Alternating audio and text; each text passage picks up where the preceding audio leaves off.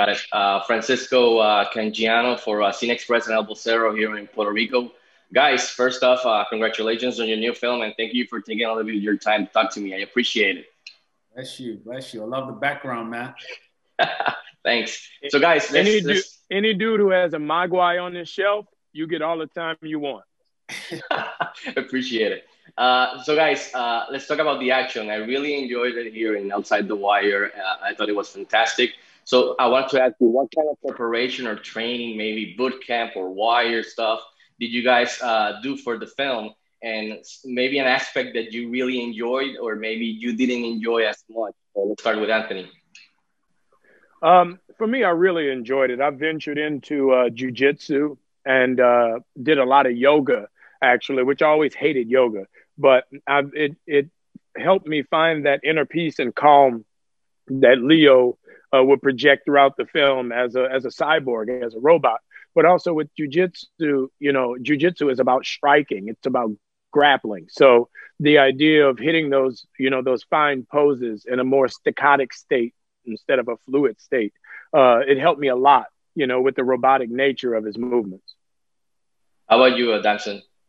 Um, well, I did a lot of extensive research with regards to the PTSD and trauma that many drone pilots face. I watched many movies on drone pilots, and we had standard gun training, of course, but I didn't want Harp to be too amazing at gun training.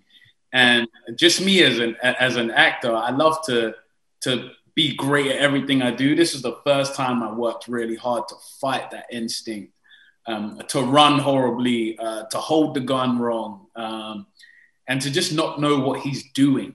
The whole movie, Harp's playing catch up. So hopefully that translated through the preparation to what you see on screen.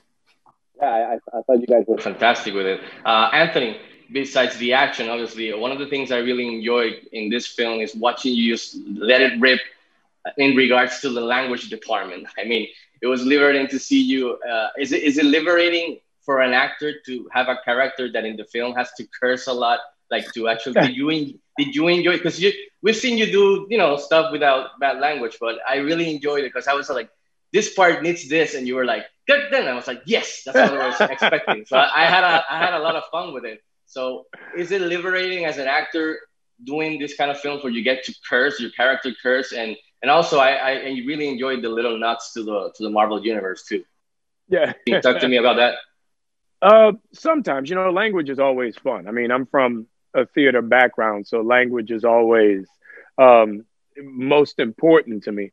So I tried to curse less. Actually, uh, I feel like if you were to let the emotion come through an acting instead of cursing, you know, you would give a better performance. So I always try to stick to that. Um, but we had a, a great uh, leader um, and a great crew and you know the writers really gave us an amazing canvas to play with. So you know we improv some stuff. Some stuff was on the page and we just came up with the best product that we could. Nice. Uh quickly uh this film reminded me of films like terminator district 9 blade runner with a bit of call of duty modern warfare like video games. So I wanted to ask you quickly, which what are some of your all-time classic sci-fi war movies? Let's start with Damson. Oh wow! Uh, of course, every single one you just listed, uh, Terminator, not iRobot as well. I was watching a lot of iRobot during that time, uh, just to understand humanity's relationship in a hypothetical setting. If we did have robots, love District Nine, man. That's an amazing film. Um, I'd say my top sci-fi movie would definitely be Terminator. I mean, that's a great pick. Well, how about you, Anthony? You know, RoboCop is up there. Uh, I loved RoboCop, um, and I don't know if you could re- equate this as a robot sci-fi movie, but Weird Science was. Uh, I mean, because she was created, they created her, right? So she was a robot. So that movie has always been one of my. Uh, if I could redo Weird Science with a group of black dudes, I would be very happy. Let's do it. Before wrapping up, um, Anthony, Anthony, uh, you were supposed to for an upcoming series you have. You were supposed to shoot here in Puerto Rico, but you canceled because of the the earthquakes that hit back then. So, uh, if if you have more of that series, or maybe for a future project, do you want to come back and shoot in Puerto Rico? Uh, I love Puerto Rico. I was actually in uh, Dorado uh, for New Year's. I um I've I've absolutely love Puerto Rico, and I'm there all the time. I like my mofongo wet, so you know Monte Cristo Cigar Bar downtown is my favorite cigar bar.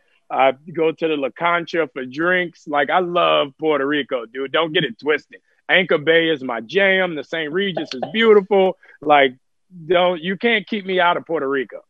nice.